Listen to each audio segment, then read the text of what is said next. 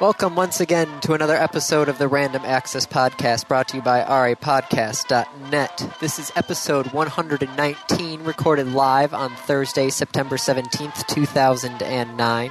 And here are your hosts the man who always listens to Dave Play, Dave Play. Hey, The man who never listens to Dave Play, Andy Lowe. Hi. And the man who listened to Dave Play almost a hundred episodes ago, Zach Wigal.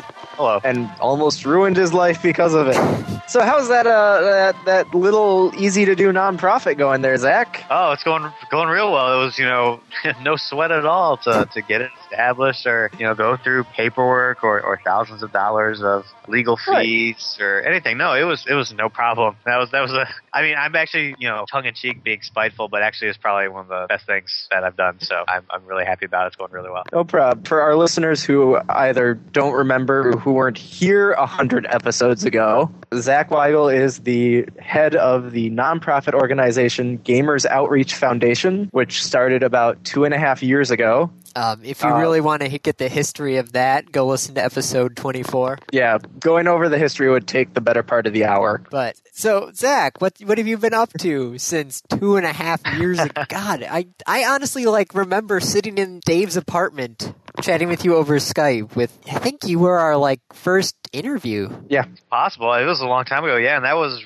um, I mean, that was one of my first podcasts that, that I'd ever done. So you guys had one of the first interviews, but yeah, man, if I can, I can still remember it. Like it was just so long ago, and I was young, and I would rant a lot. And yeah, it's Listen funny you it. mentioned that the history would take about, and I'm doing it now, but the history would, you know, would take about an hour. It used to take me an hour. I've got it down to like two to three minutes now, though. Oh, ooh, ooh, ooh, ooh. Dave, can we try him? Can we try him? Time it, go. All right. All right. So basically, for those who don't know, Gamers Outreach Foundation is this nonprofit organization that uses video games for different community projects, and our efforts are sort of focused around three different initiatives right now, which I'll get into later. But we were founded about, I guess, two years ago now, um, when some friends and I in Saline, Michigan, tried to host a Halo 2 tournament in our local high school. And long story short, we spent like three months planning this Halo tournament. We had like 300 kids in our school sign up for the event, but there was this police officer in our area who belonged to like a media censorship organization that found out about our tournament. He didn't like Halo. I'm assuming he still probably doesn't like Halo, but he called up our superintendent and told her that Halo and, and video games were sort of corrupting the minds of America's youth, and that my friends and I were degrading the high school facility by having this Halo tournament, and basically convinced her that Halo in our tournament was a hazard to public safety. So she ended up shutting down our tournament like three days before it was supposed to happen. Made a bunch of people really upset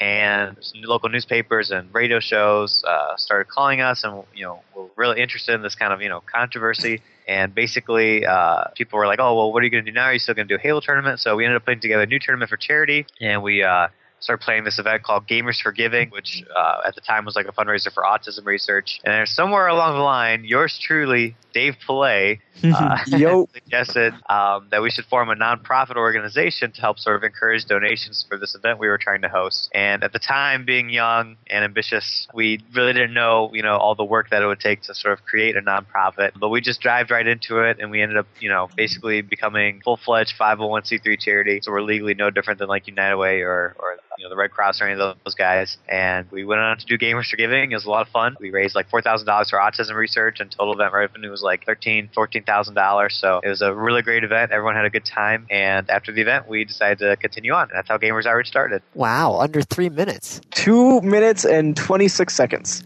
Wow. Impressive. It's funny to think that last time we had that conversation, it took like, Forty five minutes. yeah, really. Yeah, uh, the suggestion for the nonprofit was immediately after we recorded. I do remember that. Who knows what suggestion Dave will come up with today? God, don't hundred episodes later. you you don't want to know, Zach. Boy. Wasn't there an idea for a mutual fund at some point? Yeah, Zach's got enough on his mind. Mutual fund. A mutual, yes. We'll talk later, Zach. Okay. Oh boy. I I don't. I don't know if I want to talk. I'm just kidding. I mean, I'm. I'm, I'm just you know being. I'm being very joking with uh, with Dave, but actually, Creative Gamers Outreach has definitely been really cool. I'm. I'm really glad I did it, and it's definitely been very exciting. And uh, hopefully, it'll be more exciting as we continue on here. 'cause Things are going pretty swimmingly. Oh, I'm glad to hear it. So go. before we before we uh, dive into the the topics that we've listed, what is Gamers Outreach doing now? Um, right now, we're going through a bit of a uh, sort of a restructuring phase. Um, we are currently we've got um, three initiatives. Um, two of them are, are new, and they're going to be announced uh, relatively soon because we're constructing a new website, which I'm very happy about. Uh, that's the website in itself is a whole other topic. It's sort of been our, our bane since we existed. Um, Yeah, But, funny uh, to think about that. that are you guys are you guys going through website problems too, or No, you kidding? I wrote our website. I like our Oh. website. All right, never mind then. Anyway, so uh, we've got uh, three programs we're going to be working on. Um, the first is uh, a program we've been of working on for the past few months. Uh, we, we're, we're starting to build these portable um, gaming carts for children's hospitals. Actually, they're going to be used for for any hospitals. Uh, we've been approached by like some VA hospitals out there that that uh, have you know interest in using them. But um, basically, they're sort of like these portable gaming carts that nurses can wheel like room to room to bring video games to a lot of kids that are like stuck in bed for long periods of time. So the cart itself sort of has like this TV and uh, you know it has like this box on it. You have to really see a picture of it, but has this box where you can put in like a, a DVD player or an Xbox or PS3 or whatever, and then a nurse can wheel this thing room to room. And kids that are like bedridden, if you know if, if you've had a kid who like has an organ transplant and he has to be in isolation for a couple weeks, um, you know this card is something where basically the nurse can bring video games to him and he's not so uh, so lonely or you know not so bored. Um, so it's a really cool really cool thing. Um, so we're working on that. Um, so basically we're working on two other projects besides the hospital kiosk. Uh, we've got a program where we're going to be sending video games to soldiers overseas, and we're going to be starting up another initiative where we're going to be hosting like online game nights and online tournaments where people will pay money to play together, and then the proceeds from those tournaments will be donated to different pre-designated charities. So it'll be sort of like our way of, of uh, kind of going back to our roots in the sense of getting involved with charities and causes that aren't necessarily like directly related to gaming or or what we're doing on our own. So that's what we're sort of developing right now, and that's that's what we're, Cool. Have you uh, talked to Child's Play at all about these gaming kiosks for hospitals? Not yet. Um, a- Are I there think- plans to talk to Child's Play about this? Yeah, when when we have our website together, um, actually one of the things we're also doing is I'm going back to the beginning and like creating a business plan for Gamers Outreach, um, Okay. which was something that was sort of you know we just sort of dived right in when we created GOF, but now we're sort of getting to the point where it's like okay, you know, if, uh, if someone we have because we have the specific focus like we do now, you know, when someone comes along, we really want to have a, a solid plan in place both for ourselves and then also for you know large donors. So once those plans are in place and we really are like you know that official sort of legitimate, um, I think that's when those conversations with Child's Play will start happening. Um, you know, especially because we've got this new website and it'll really present well. Um, it'll present what we're doing in you know in a much better way. Like right now, people have a hard time figuring out what it is exactly we do on our website because content isn't really displayed in the best way possible. But yeah, once all these things are organized, you know, we're going to be going to Child's Play, and, and uh, you know, there's definitely room to work together. I mean, they basically provide the games for our kiosk. It's Right. not like we're really stepping on each other's toes in any way. At least in, in my opinion, I don't think we are. Um, so yeah, it's really I think it'll really the, the ball will sort of be in, in their court, so to speak. If you know if, if we go to them and if they're interested in, in working with us, um, that would be really cool. So we'll see what happens. Nice. Now, I was okay. I've been going over the website, which is a whole lot better than what it was. Oh well, for sure. Yeah, I think last time we talked, it was oh man, it was it was awful. So I think it it's- was a MySpace page. It was, if I remember correctly. It was, yeah, it was. Oh man, I totally forgot about that. Yeah, our first website was a MySpace page. We just used MySpace. So yeah, it's um we we got a new site and it definitely served its purpose. It's just um I'll let you continue. I guess I'm sort of jumping the gun a little bit, but one of the things we have felt like um, in the past few months is that you know a lot of people come to our events. You know, we just did a summer LAN event, and we've had people that come to our events and, and they don't realize that, that we're necessarily a charity organization. Um, you know, some people come and, and they're like, "Oh, I, I didn't know you guys you guys are a charity. What? Oh, I thought you just did table tournaments." Um, I guess the same thing could be said for like PAX. You know, I'm sure people go to PAX and they're not familiar with like Penny Arcade or the comics or anything like that. Um, but for us, we're still small, so there's there's not really a good excuse. Um, so, but I think one of the things we sort of realized, you know, taking a step back was like, oh, you know what, you know, we're, we're really not uh, presenting content enough on our website. Well, first of all, we're, we're not updating our website enough, um, and then second of all, you know, the content that we have on our site isn't really displayed in such a way that people have an easy time identifying what it is exactly that we do. Um, because sometimes it's like, okay, we'll be doing an event, so we're promoting the event, and then other times it's like, oh, we're going to be doing the hospital kiosk, so we'll have like pictures of the kiosk up there. It sort of switches back and forth. Um, so like right now, if you go to the site, it's kind of like you have to do a little digging to like get to the kiosk actually. Um, but yeah, we're we're going to be changing all that, especially with the, the new projects we've got right now. I mean, when you see the changes we're making, it'll all make sense, and you're going to be like, oh my gosh, this is a hundred times better. And like right now, I even I even like hesitate sending people to our website because I'm like, oh, we've got something better on the way. Don't go to it yet. Just just go. Wait wait a few weeks until the new site is up, and, and then. You know. All right, podcast.net. There's nothing there yet, but there will be soon. Oh, very first episode. Oh, wow. That, did I say that in the first episode? No, No, no. we- When we first started promoting RA Podcast, it was before we actually had made our first episode. Oh, okay. So we gave out these these little slips of paper that said rapodcast.net, and there was nothing there. Nice. So you're basically promoting a, a, a non-existent podcast at the time. Right. Mm-hmm. Well, because we had plans to record the first episode that night. Oh, okay, well that's fair. You could have done like a live show, maybe, like to, to kick it off. yeah, right? Oh, the It- show's always live. That's true. It's just yeah. okay. It, it's kind of time shifted. We'll give it Three days, five days. two days, Not one pre-recorded. day, couple of hours. Depends on how long it takes. All right, so Zach, what whose idea was originally these kiosks?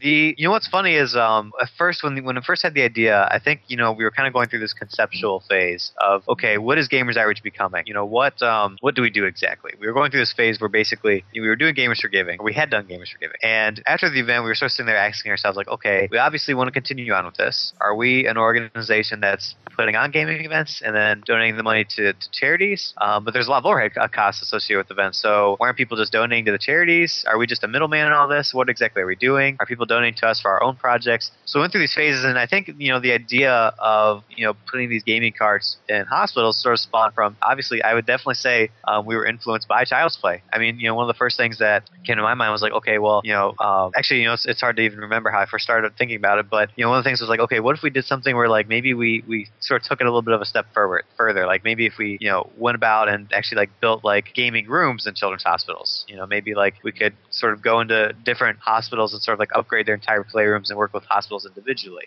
Um, and then the idea sort of hit me. I, I used to have like this old sort of, uh, sort of like this this um, shelf on wheels in my basement that that I actually like used to play video games on. And you know, I was kind of thinking to myself like, okay, well maybe you know what what could we do to you know make these games secure? I just started brainstorming ideas at the time. I was thinking like, okay, well maybe we could build like these like gaming cabinets and we could put them in playrooms. Um, and then I was just like, well, what if we put like wheels on the cabinet so that you know nurses could wheel it room to room? And that's how the idea first started. Actually, is we were thinking like a cabinet sort of thing, and you can actually go back to some of our original drawings. It literally, basically, looks like a cabinet, uh, just on wheels uh, that nurses could wheel room to room. And that was like the the big idea for me was that you know like okay well this is like something portable where basically you know the games can be taken to kids that are you know can't can't get to the playroom um, and what's funny is we, you know, we went through this whole process of developing this concept uh, without really talking to a hospital. And I can remember, like, this is just maybe a few months ago when I went to Mott Children's Hospital for the first time in Ann Arbor, which is the uh, first hospital we're working with. And I remember walking into the hospital thinking to myself, like, man, I really hope they like this idea because,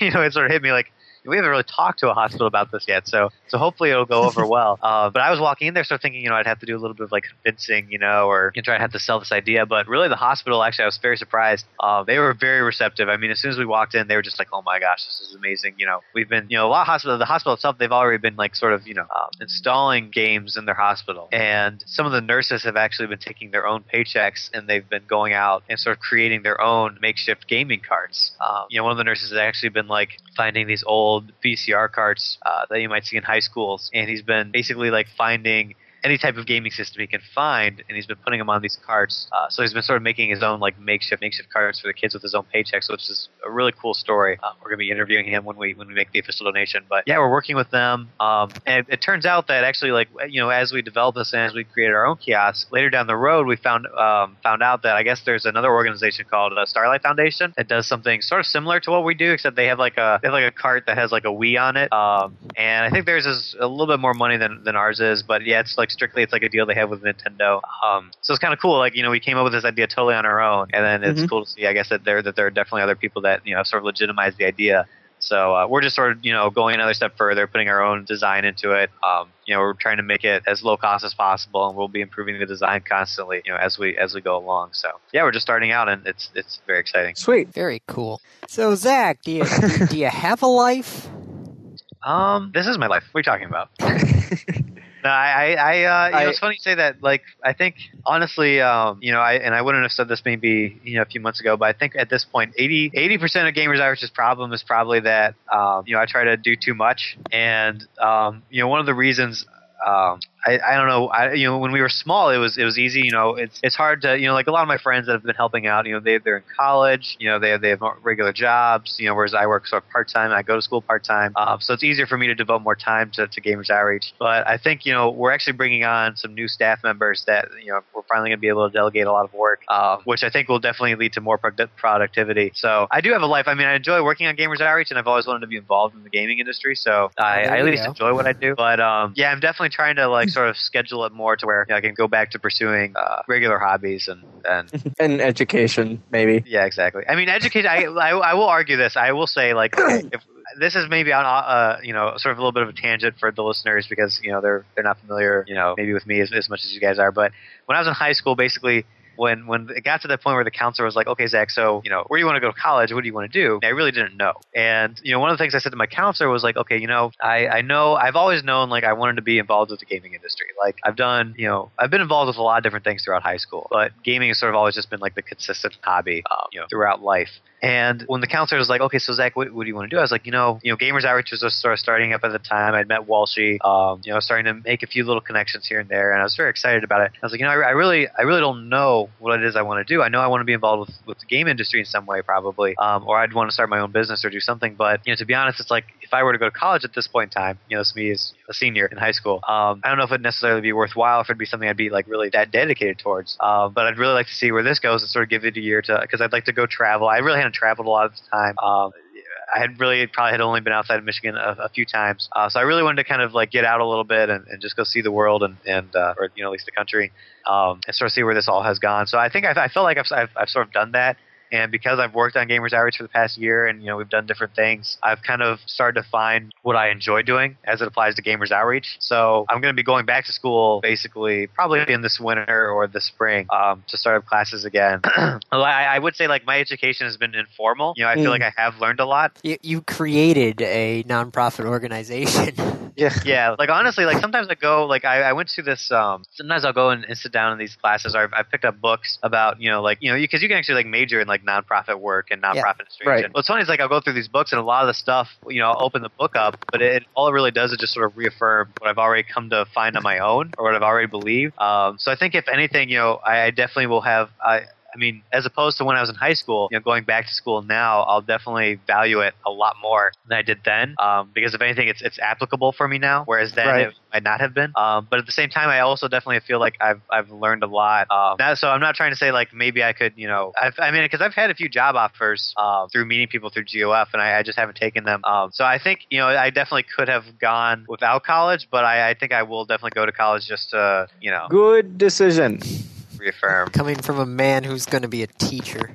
Yeah. Okay, well, oh, well, then you have a totally different philosophy probably on, on the school thing. I mean, if you're if you're being a teacher, then that's that's definitely like a, a job people probably want you to have a degree for. That, that would be good. yeah, I'm sure your You know, outlook what's, is. what's really funny is uh, to be a teacher at a, a community college, you don't need an education certification. Really? Yeah, you don't need to be certified in anything. You need a master's degree. and That's it. Hmm, never would have known. Yeah, that's odd. Although I So- guess like I actually I went to a private school and for for a good like my elementary years and I mean I, I think I remember them. They had a few teachers that weren't necessarily like Right. Uh, I think They don't need to be so it- certified. it- right. It sort of makes sense. I mean, I don't know. I guess you'd obviously want to have a teacher that's certified for what they're teaching, but I think ideally, but I think some I, of the now that I best think ones aren't. that I know it happened. So we should probably uh, move on to the topics. I know Zach and I know that we could talk about Gamers Outreach for the rest of the episode, but we, we do want to get to topics at some point. if that's okay with you guys, I mean, we I'm I'm cool listening to Zach for more. Well, Zach? oh, Zach, Uh, you guys get me started. I just start ranting, and I Yeah, like as long as you as long as you put out the bait, I'll I'll take it, and I'll just man, keep it's going. it's the easiest podcast we ever do is whenever you're on because we just say like five words and then you go for ten minutes. yep. Dave. Is it a bad habit? Like, I- I guess I don't mean to interrupt. And, and, uh, Well, I was just trying Andy, to but- point out that Dave um, learned my secret. Yeah, Shh, Andy didn't want to do tell work for this episode. oh, that's fine. I mean, you've done a hundred some podcasts, so you got to take a break now. then. Right, right. It's No, you know, that's- nothing like a, a break two weeks ago for the PAX flu or No, no, the, the break two weeks ago was because the stuff at the expo hall didn't work out. yeah, break two weeks ago was because of PAX, and Yes. then last Break. week we Four weeks ago was because you had a wedding. no, you had Oh. um, laser tag, Oh right, and then the other two breaks because I was on my honeymoon, which no work at all. yeah. Completely understandable. So Zach, do you do you have the uh, the topics loaded, I or don't do you know. even know where to get the topics from?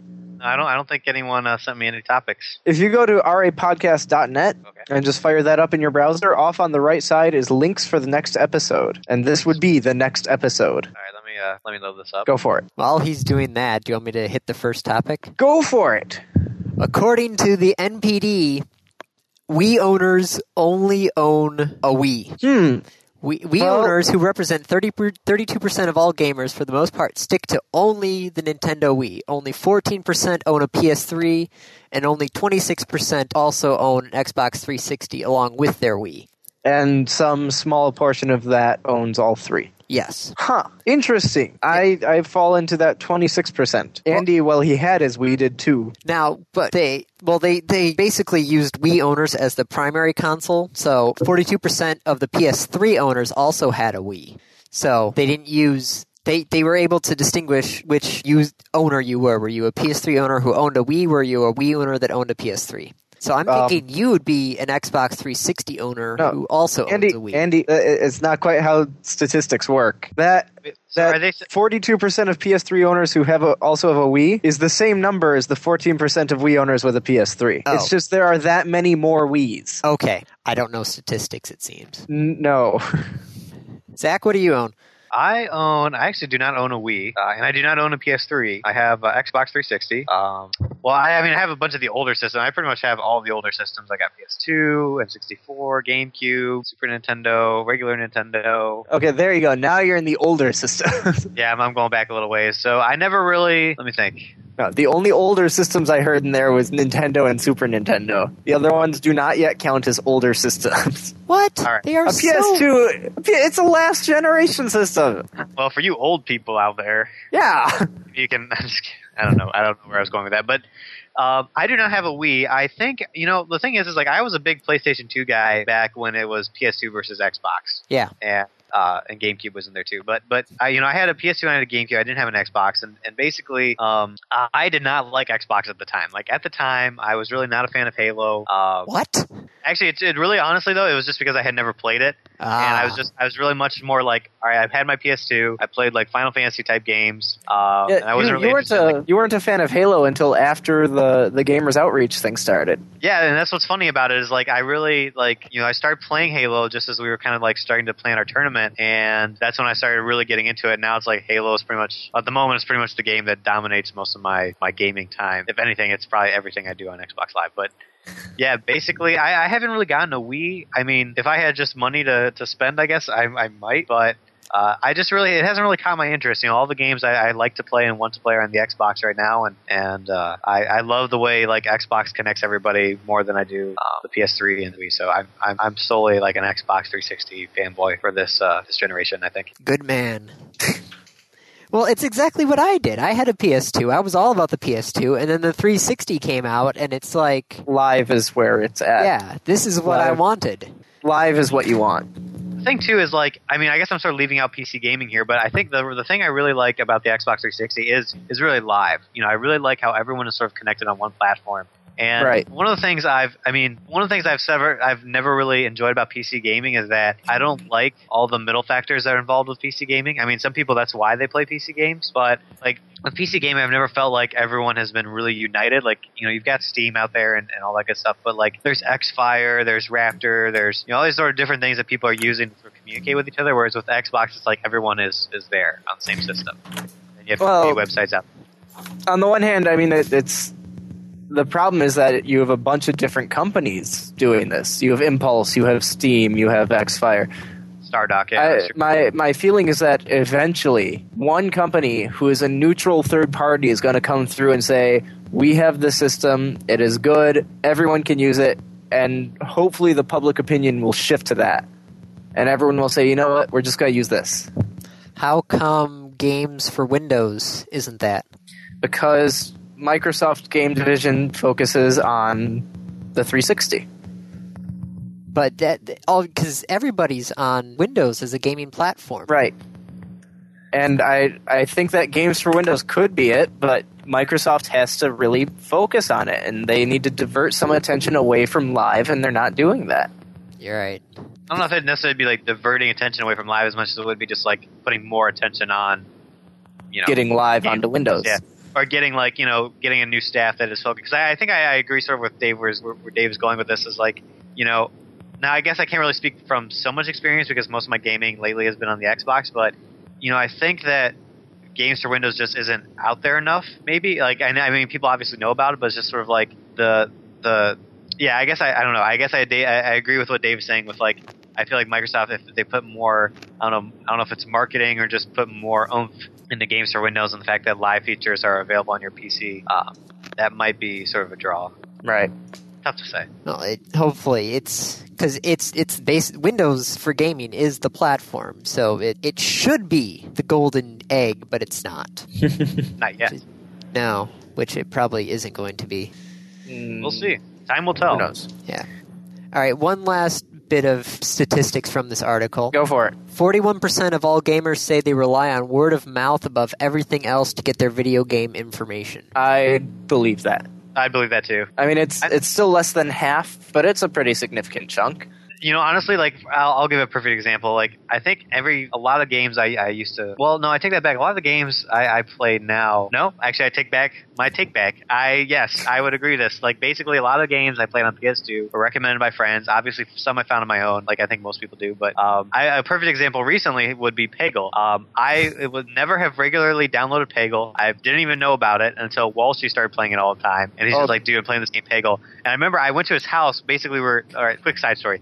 Uh, I was taking Walsh out to uh, to Chicago. To go, we were going out for his birthday to see uh, Arj Barker, who's like this comedian, really great show. Um, and I got to his house like the night before, and he's sitting on Xbox playing Peggle. And I'm like, oh hey, what's up, man? So we were up to like four in the morning, you know, just sort of like goofing around. He's playing Peggle. I'm like just on the PC doing some stuff, and then I end up going to bed. I'm like, hey man, I'll see you in the morning. Well, I wake up around like noon, and he's still on Peggle. And I'm like, okay, wait a minute. There's no way Walsh woke up earlier than I did. Like this is impossible.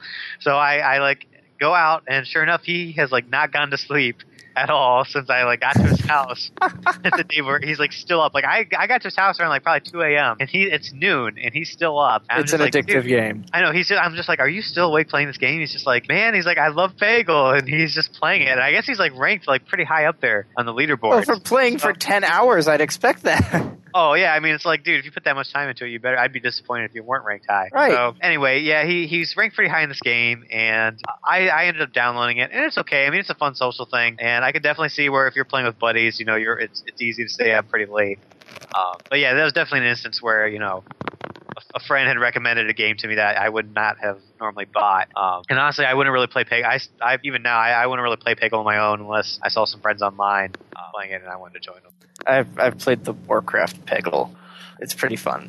Can't believe you played a game inside a game. No, no, no. This this was outside of Warcraft. I've heard. They released a special Warcraft version of Peggle. Oh, I thought that this was the Peggle that was inside World of Warcraft. No, I I did play that as well, but PopCap also did release a special promotional version of Peggle outside of the game, but it's still World of Warcraft themed. You know what's a really fun PopCap game? Well, the Bookworm Adventures games, which I wouldn't have thought of to play, God, those are so addictive.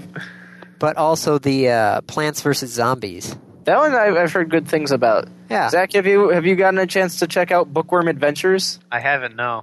The game I was reading Uh, about was uh, Scribblenauts. Oh. Scribblenauts is fantastic. I, I got to play a little bit of that over at PAX, Uh-huh. and I'm it came out like yesterday or today, and I, I'm looking forward to it. Now, is it is it actually? Do you literally like write? I'm trying to understand the concept of the game, but it sounds Right. like you basically. so it's a puzzle game. With a problem. Okay. It's it's a puzzle game. You're a little character walking around the screen. You type into the game whatever you want to show up on the screen. So if there's a ledge and I need to get up there, I can type in the word ladder, and poof, there's a ladder on the screen. I put it where I want. My guy can interact with it, and he can climb to the top. Okay. I could also type in helicopter and climb into the helicopter and fly it to the top of the ledge. Or Jetpack. Or cherry picker. Or Teleporter. I don't know if teleporter. I don't know how that would work.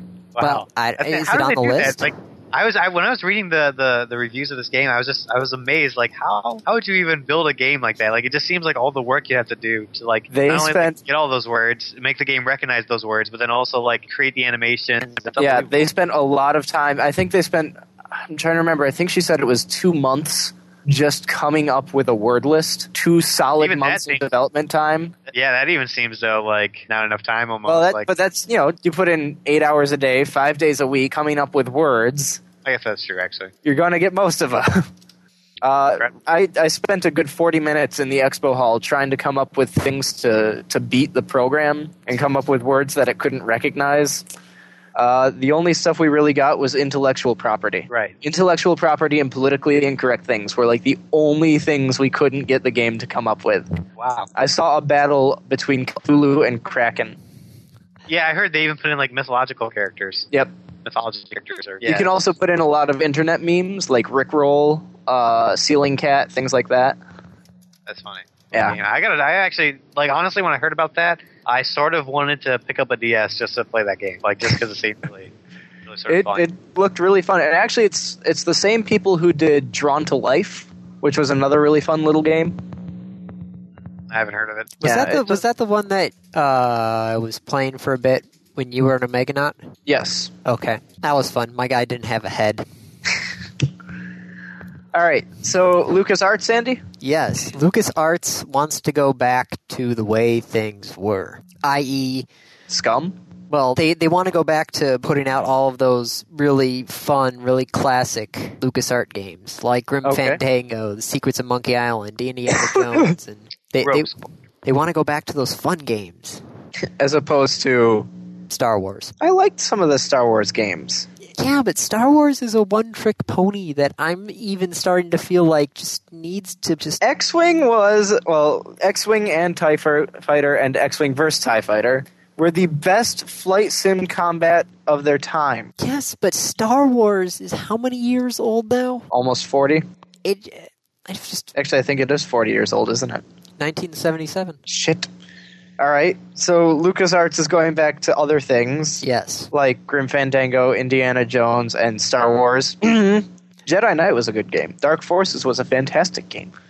Andy But- just won't admit it. You know, personally, I, I guess I got to say I, I don't really mind uh, whenever whenever new Star Wars games come out. I, I, I personally still like Star Wars. Um, if Star, a good Star Wars games comes out, comes comes out. Yeah, I'm, I'm definitely interested in playing it. Um, you know, like I played Star Wars Galaxies actually for oh man, a good couple years, and I I loved that game when I first was playing it, and then you know some updates happened that I wasn't really a big fan of. But um, you know, if one of the things I I really liked about Star Wars Galaxies was just the the whole. I mean, the Star Wars world is just so expansive, or it's so big, and you're familiar with it through the movies already. Like even if you're not like into like all the the little you know those all the books out there and all the sort of offshoots that have come out of it. You know, the the core movies. You know, so many people are just familiar with that. It's just very easy to create content around those. Uh, you know, content that, that people can kind of pick up on very quickly. Um, so I, you know, honestly, like I'm I'm not really necessarily against LucasArts doing more Star Wars games as long as they're you know fun. I mean, I think the Knights of the Old Republic uh, MMO or yeah, is that Knights? Yeah, Old Republic. It's just the Old Republic. Yeah, Old Republic MMO that's coming out. Um, I think you know personally, it's like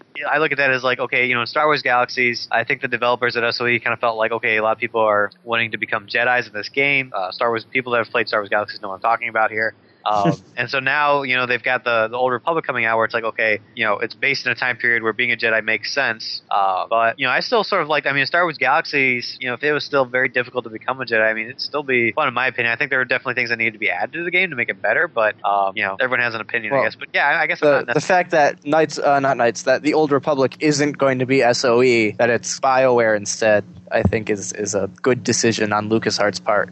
I mean, people give SOE, though, a lot of crap sometimes. Like, I mean, they did make EverQuest, and Yeah. I mean, I never played EverQuest, but I EverQuest, I, I think it still has a pretty large fan base, doesn't it? Mm-hmm. It's got a bigger fan base than uh, EverQuest 2, actually, if I remember Yeah. correctly. Right, I mean- but that's that's part of my point, though. The original has a bigger fan base than the newer version. That means that something went wrong somewhere down the line. I, you know, honestly though, I think I don't know. I, I guess I'm just hesitant to like really bash on SOE because I mean, even though I guess Star Wars Galaxies like sort of went in directions I wasn't really a fan of. I mean, I don't know. I guess are there actually? You know what? Never mind. I guess I can't. I really I'm not familiar with very many SOE games to really like try to try to play devil's advocate here against Dave. But I guess I, yeah, I'm done. I'll end it there. I, I I personally would not necessarily go as far to bash them yet, but then again, I haven't really played very many of their other games. For for what it's worth, EverQuest, EverQuest 2, Matrix Online, Star Wars Galaxy, Free Realms, Matrix Online is done. Yeah, Matrix Online died. So they don't have the best record. Okay. Well, I guess then They do have not playing EverQuest. those games and just seeing that you know it looks like some of those games have kind of gone down the tubes. Uh, yes, I would I would probably agree that Bioware was a good decision. and I, I guess Bioware is a good decision. Was SOE? I mean, I yes, I would definitely say Bioware was a good decision. I wouldn't if I was LucasArts, I would definitely like not give the Star Wars franchise to SOE after Star Wars Galaxies. Uh, but I'm not not that saying like I'm trying to bash SOE. I mean, I'm just too nice, nice of a guy. But like you know, I'm sure SOE will probably make some type of comeback. You know, with some game. I mean, there's still potential. I think. I don't know. I'm just trying to you know hurt any feelings. It's I'm all not sure right. if he's trying to Cover- cover SOE or cover his own. I, I'm not sure. Moving on. Activision wants Activision to buy, I'm just trying to. I was going to justify my justification for SOE. I, for any potential SOE workers out there, employees, I don't want to hurt anyone's feelings. I love. I like Star Wars Galaxies when it was in its prime, and I think you guys can come back. That's all I'm saying. Okay. all right. Okay, Activision Games. Zach Zach needs to be careful about what he says. and It's understandable. Andy and I should be careful what we say too. We just don't really care sometimes. Wait, I'm supposed to be careful? Oops. Not, you know, I, I don't think it matters. People are going to be upset at us or not. You can't be upset at me. Nobody's upset at me. I'm sorry, what? I wasn't listening to you, Andy. I'm sorry. What did you say? Um, Activision wants to bypass the consoles. They think there is a future of basically like Guitar Hero games um, that you literally just plug into your TV. Didn't we try this a long time ago? Back with the well, okay. The very beginning, the the video game consoles were literally like you would plug just that into the TV, and you would have like the three games. Right. And now um, they have the ones where you plug the Atari into the TV. I mean, they did say when when it was still Harmonix doing Guitar Hero when it was good. See, this is what I'm talking about when we don't really care sometimes. Uh, when when Guitar, Hero was good, good. Uh, Harmonix justified the high price point by saying you're basically buying another console. But I don't think they meant it literally. I there's I, I don't know if I would be able to think of Guitar Hero or Rock Band being as good. See, If I see this as a way for Activision to charge not 150 or 200 dollars for all the equipment, but 350 or 400 dollars for all the equipment. Oh, the price This point the price point right now is already too high. Right, but this would justify it and allow them to send it higher. That or they could keep the price the same and make all of the profit. I mean, I'd to- be I'd be willing to to do this if it meant that all the downloadable content and all the songs that they published was free. yeah, This but they're never going to do that. Right, Most of the money is made off of the downloadable content. I'm aware of that. But then why do they care about whether or not uh, people have it for the 360 or the PS3? Why why not just let that be? Or the Wii, I suppose. You know, I think like let me ask this question: If the game, if Guitar Hero was still the same price, but it was something that you just plugged into your TV, would you still buy it? I don't know. If Probably. I mean, it, Because- if I were to buy it anyways for, for the 360, and you're saying if they didn't offer for the 360, they just had their own standalone thing, then if I was going to buy it anyways for the 360, yeah, I'd probably buy it. But at the same time, I only have so many ports on my TV, and I- I'd lose the nice functionality of things like live. I think I think the definite downside is you know we're used to sort of getting achievements and things on Xbox and you'd be connected on live, so you would sort of miss out on some of those functionalities when you're playing offline. But I don't know, you know, to be honest, like this is actually really interesting because it's sort of like a game that is so popular, and I would even say it's not not so much with with me. I mean, a lot of gamers that are you know console loyal or really into like being online while they play and all that stuff. I think that definitely yeah it hits it, it hits a point for them, but you know uh, sometimes a soft spot. But you know for a lot of the people that play Guitar Hero, I mean I would argue that there's a large large portion of people that wouldn't necessarily consider themselves like hardcore gamers or maybe even casual gamers that still play Guitar Hero. That to them it probably wouldn't make a difference if it was on the Xbox versus they just plug it into their TV. Um, so honestly, I, I don't know. This is this would be really interesting. Now, having said that, if they raise the price, I mean personally, I'm not really a Guitar Hero fan anyway. I don't really play it, but I would definitely not pay like three to four hundred dollars just for one game. Like absolutely no way. I don't care if I'm holding a plastic guitar in my hand. Like Right. I would not pay that much money. Um, so if they were to raise the price, that you know, I mean, like I said, I'm not really a Guitar Hero fan anyway, but I would definitely, for sure, 100% not buy it if it was that high. Um, if it was the same price, I just plugged it into my TV.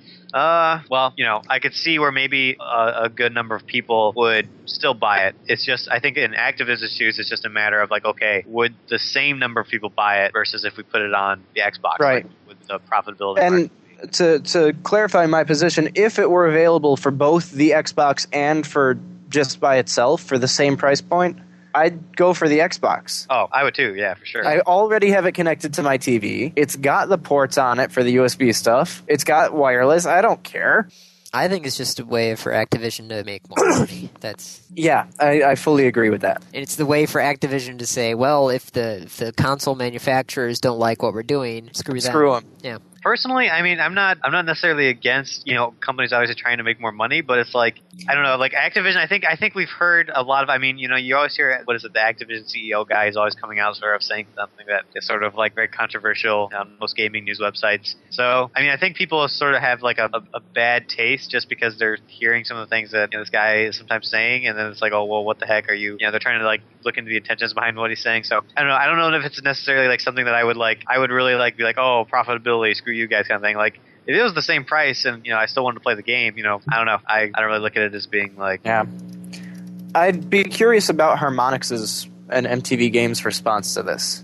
And whether or not they agree with it, whether or not they're looking at doing it themselves, or whether or not they're saying, you guys are idiots, and we're going to keep doing what we've been doing. it's tough to say. Very tough to say. Time will tell. Now, Dave, Time what's will this? tell, or a T-Mobile- well crafted email will. T-Mobile will may buy Sprint. Yeah, T Mobile, uh, this is according to the UK Telegraph. Okay. The company that owns T Mobile, which is Deutsche Telekom, is planning on putting out a bid to buy Sprint. But I thought is T-Mobile bigger than Sprint? I thought Sprint was No, third. Sprint is third, T Mobile is fourth. Okay. Sprint, however, has been losing money and subscribers pretty rapidly for the last couple months. You know, they were hoping that the Palm Pre would come in and save them, and it hasn't. Well, yeah, those Palm Pre ads were so confusing. Oy. So, uh, T Mobile's looking at buying Sprint for $10.6 billion. That would be really weird because T-Mobile is GSM and Sprint is CDMA. CDMA. And there's a lot of talk about which one would end up being supported in the long run. So this is not uh, uh, a definite. That's why there's a question mark on the topic. But it, T-Mobile may be looking to buy Sprint. Because I thought they were also trying to buy Orange. They are trying to buy Orange. In fact, they're, they've announced that they're going to merge with Orange. Oh man. For those of you who don't know, Orange is France's telecom. Yeah. So you've got So it would be T-Mobile with Orange and Sprint. So Deutsche Telekom own, would own probably a fair chunk of the market, the global market, mind you. so a German company is gonna is already merging with a French company to create the UK's largest one, and now they want to buy the fourth largest one in the U, US, which The is third Sprint. largest in the U.S. Third, you're right, because Verizon and AT and T. Right. So yeah, that's that's T-Mobile. Now, Andy, I know you use T-Mobile. Zach, what do you use? I use Verizon. You use Verizon, so you're part Yeah. of the, the Verizon network. Verizon, yep. And Do you I have like millions to. of people following you where you go? I do sometimes. Ah, it's kind of creepy. no, I'm just kidding. They they um you know honestly though lately I've been wanting to really like switch to AT and T just because I want an iPhone. I really want an iPhone. I, I, it's so cool. Like every time I pick up one, I just I just enjoy playing with it. So I uh Now, do you go to the Apple Store every once in a while and just play with the iPhones? um actually yes, I have before. I've gone into the Apple Store just to play with the iPhone. uh, I, I mean I don't do it often. I've done it like maybe once, but. I mean, yeah, like I, I would love to have an iPhone, but I've heard like through the grapevine, like I've heard there's there's possibility like in the next year or so, like iPhone might go to Verizon too. Right? AT Hear and about there's always been Verizon's been wanting to get their hands on the, the iPhone for the longest time. AT&T is going to fight to hold on to it. Personally, I'd hold off until the FCC makes its ruling because they're investigating AT&T and Apple and pretty much the entire telecom business for fair practice stuff. What, what, what fair practice? What, what, what Uh, and whether or not exclusivity contracts are even valid. I don't know. So I, I'd hold off until the FCC makes a ruling one way or the other. Okay, so Sprint Nextel, so you have Sprint Nextel, are actually uh, announced that the day-to-day operations of Sprint will actually be turned over to Ericsson, which is owned by Sony. So Sony owns Sprint. I think. God, you know what God damn inbred telecom business. It's all owned by AT and T, isn't it? No, it used to be all owned by AT and T. Now it's you have Verizon and AT and T. If Verizon and AT and T would get together, you would be literally back to Ma Bell after like thirty years of all the breaking up of all the conglomeration, which is so weird. Oh, ugh. we just need a national phone company, but then we'd have Ma Bell all over again. Yeah, uh, we we competitive. Remember competitive Yes. market. Yes. Yes. We don't want a a. And now, if we had a national phone company and other choices, that might work. No, I disagree. Do you? Capitalism, capitalism on this one prevails. I think. Well, it, I, Zach, when you send a letter, who do you send it with? I well, Do you even I send a letter? yeah, I know. That's, If you were to the write first- a letter, That's the first wrong part of your question, sir. I will counter that with saying I don't send letters. if you were to Now, write a letter, I will answer it for you. You would send it with the U.S. Post Office, would you not? But if All I right. send the package, I usually use US. You know, it, Yeah, I only send it with the post yes. office for pure convenience. Right. It's convenient. Okay, It's cheap and it's convenient. But when I send packages, I use FedEx or UPS. Yes, you use a private company. Right. It, it is a, a good example of a private company and a a national company competing.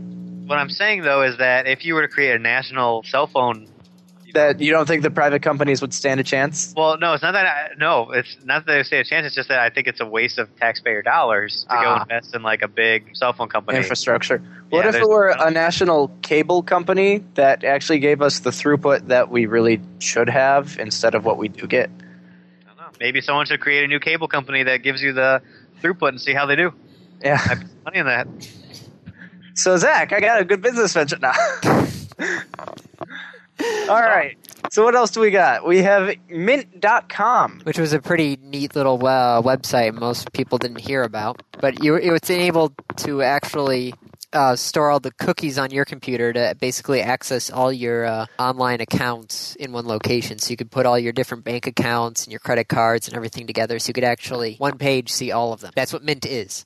Um, Pretty much. now they just got bought by Intuit, which means they got bought by Quicken. I liked Quicken. Yeah, I like Quicken too, especially if you're smart enough to get TurboTax. So Quicken is now owning a lot of stuff. Does that mean there's you could have Mint keep tabs on all your stuff and then import the data to Quicken, which could import the data to TurboTax. Could- Interesting. I don't know. I'm but, oh, now I'm not sure though because it's Quicken. Quicken is just a little They, they can be evil. Yes. From time to time, Quicken can indeed be evil. But, uh, you know, I don't know. I think on the one hand, though, it, it'll assuade a lot of people from the fear of using Mint. Because right now, the big thing holding it back is, oh my god, I have to give this third party my bank account information. Well, the the bank account information isn't stored on Mint. It's actually stored on your own computer. I've looked at this when I but first. they can still access it, yes, they could still access it. right? so I'm giving total control of my bank account to a third party. But now you can do that with Quicken quite easily. So, Yeah. So I don't know. We'll we'll see what happens. side note: Twitter Twitter changed their page. Twitter also changed their terms of service. They did. Yes. Uh, You haven't been getting like slammed with emails from Twitter? No. Oh, I got like three emails from Twitter saying, "Hey, we've changed our terms of service." I don't know how you missed those. Well, I have one thousand seven hundred and. Oh, I'm sorry, one thousand two hundred seventy-two. Unread emails. Yes, You're kind of crazy.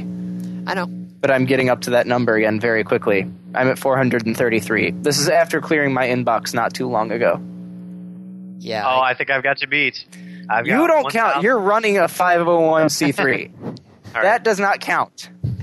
okay. I am just curious. What are you at? I'm at about 1400. Damn. All right, a bunch of Well, people I need mean, to having- send spam to. GM QS20. Th- no, no, no. Although, if you guys want to send emails to uh, dplay at rapodcast.net and QS23 at rapodcast.net saying that maybe you want to be on the show or you want this or you want that, we might listen to them. That was Right, a Andy? horrible plug, Dave. Yeah, well, shush.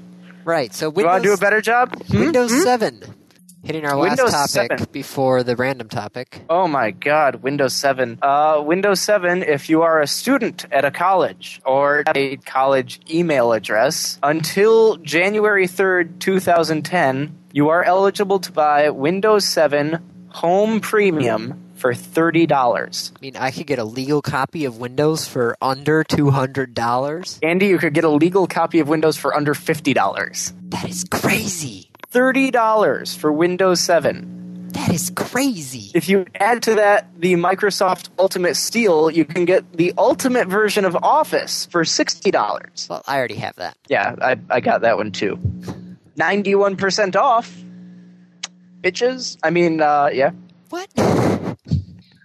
So, Zach, Yo. you're about to be a student again. Are you going to take advantage of this fantastic deal? I'm going to take advantage of uh, the Microsoft MVP award and just download Windows 7 from TechNet I see. for free, legally. Now, That's right. That's right. I said it. What? How, how, how does this work again? I'm just kidding. I, I was actually just sort of showboating a little bit. That's Okay. Okay, but basically, all right. So, um, something that has happened. I guess we didn't really talk about it, but um, Microsoft has this program. There's an award program. Not. Those terms, I guess, are sort of interchangeable. But they have this award they give out called the MVP award, and it's this award they give to people that are like really involved with like communities. Um, like tech, technology communities, like they have the award for all the different Microsoft products. So they're like Zune MVPs, there are uh, you know, Windows MVPs. Basically, like let's say, um, all right, Dave, let's say like you are a huge fan of the Zune, Mhm. and let's say you created like a blog that was dedicated to Zune, and that over a period of time, you just had a bunch of people like visiting your website, and you had like some type of help forum, and you were just like completely like. Oh my gosh, I love the Zune. You're like a total like Zune fanboy. Um, like, getting it tattooed on my arm. Yeah, exactly. Like, but basically, like, let's say that you know Microsoft didn't pay you or anything; it's just something you did because you're passionate about the Zune. Uh, well, maybe Microsoft might come along sometimes and say, "Hey, uh, you know, we notice you get you're you're very passionate about the Zune. We want to recognize you through that uh, for that through this program we have called the MVP Award." And basically, it's uh, their way of sort of just saying, "Hey, thanks for you know helping people out, being involved with our community." Um, and basically, you start you through the MVP Award, you have direct contact with Microsoft at all times. Um, so the way this applies to what I'm talking about is I'm actually like an Xbox MVP. Um, and I got this like my, my situation is a little unique though. Like a a lot of the the Xbox MVPs that exist out there are people that run like some pretty big Xbox websites. Like uh, Godfrey is one of the Xbox MVPs. He does like Gamertag Radio. Mm-hmm. Um, AvidX, Dave, you know AvidX. He was at the Yeah. this Actually, saw him at PAX this year.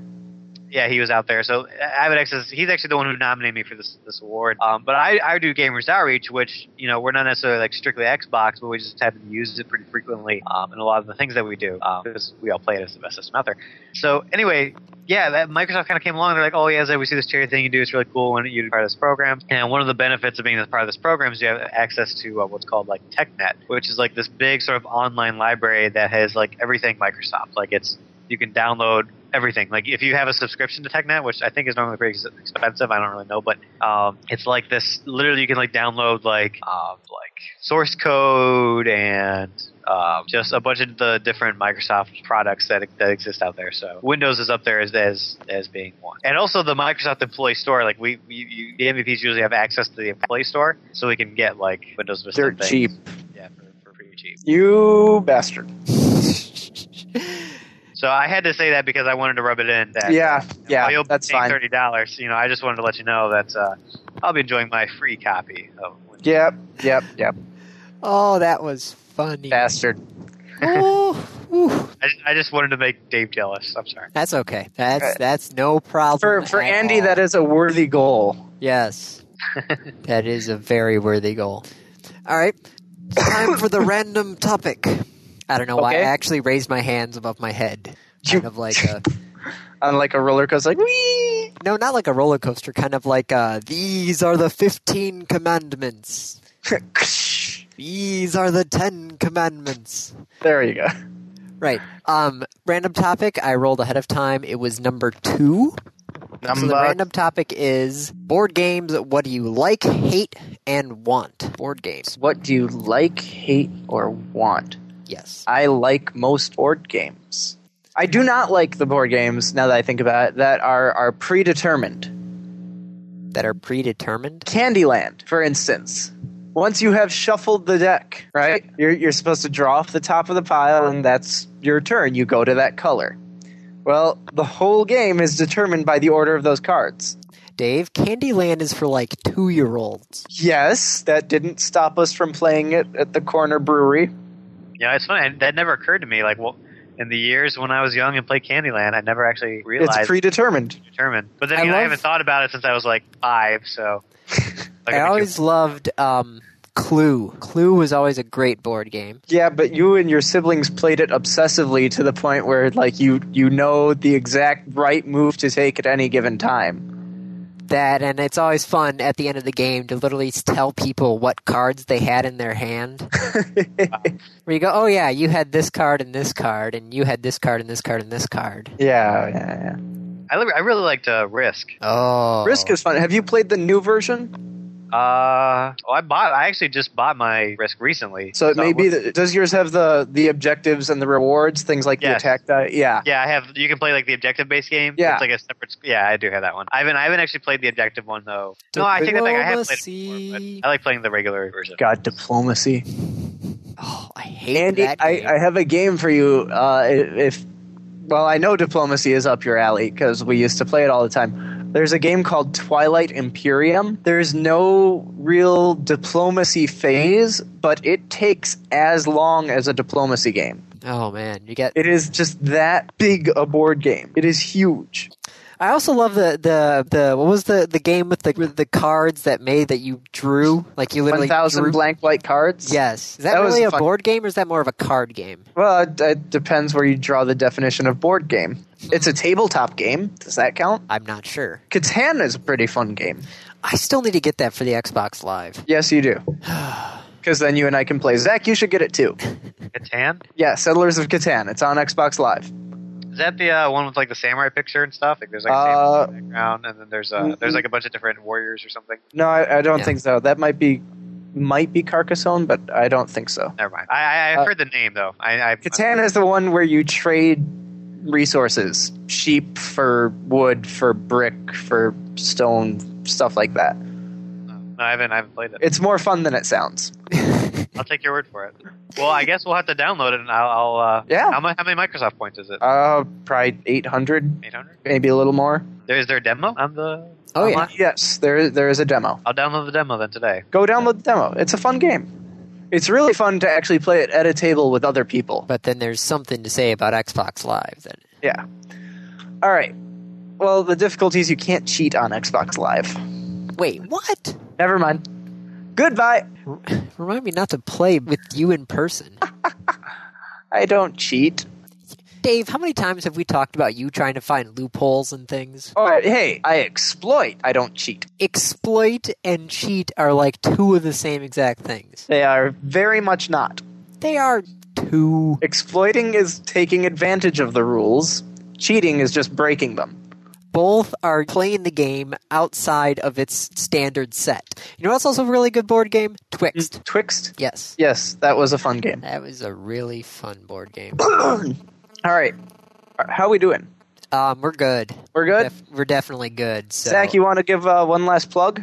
In about two months, go to gamersoutreach.org because our new website will be up. No, actually, it'll be probably be up much sooner than that. But seriously, uh, we're making a splash page right now, so you're gonna be able to see like the new color scheme relatively soon. Cool. And uh, Ooh, color scheme. I will. I will say actually this. Let me, I can say this. If you go to penflare.com, p e n f l a r e, um, that's Sean, and he's the guy who's designing our new site. Um, his his his portfolio is a little outdated. He doesn't have a lot of his latest logos up there, but um, actually, if you go to twitter.com/slash penflare, he always posts like some of his new stuff. Um, he is a phenomenal graphic artist. Like some of the logos he's made are amazing. Like he is really really good, and he's basically donated all of his time and efforts to making this new website for us. Um, nice. So it's, it's it's really helping us out. Uh, go to penflare.com and check him out. Um, if you have any like typographic art needs or whatever, definitely someone to look into. He's he's really good. Like he's never made something that I didn't like so far. So um, he's We'll making to, our site, uh, and yeah, check it out. it. Yeah, in a few weeks we'll have the splash page up. Actually, probably a few days, maybe even, so if we're lucky. So Cool.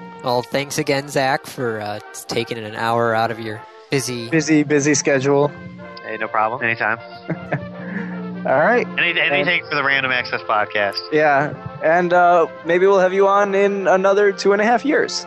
I'll see you guys. yeah, exactly. Hey, uh, is, I'll- I'll you guys is in a hundred- Gamers for Giving going on again this March, February, March? We the it's gonna be a little different. Uh, Okay. It probably I'll tell you about it. We're gonna when the new site comes out. Uh, we're gonna we're gonna have some uh, some news news postings about it. I'll talk All to right. you about it after after the show. Sounds good. All right. Well, I guess, uh, Dave, I'll see you uh, next week. Okay. That's uh, it's the best editing I can think of. Yeah. All right, we're done. All right.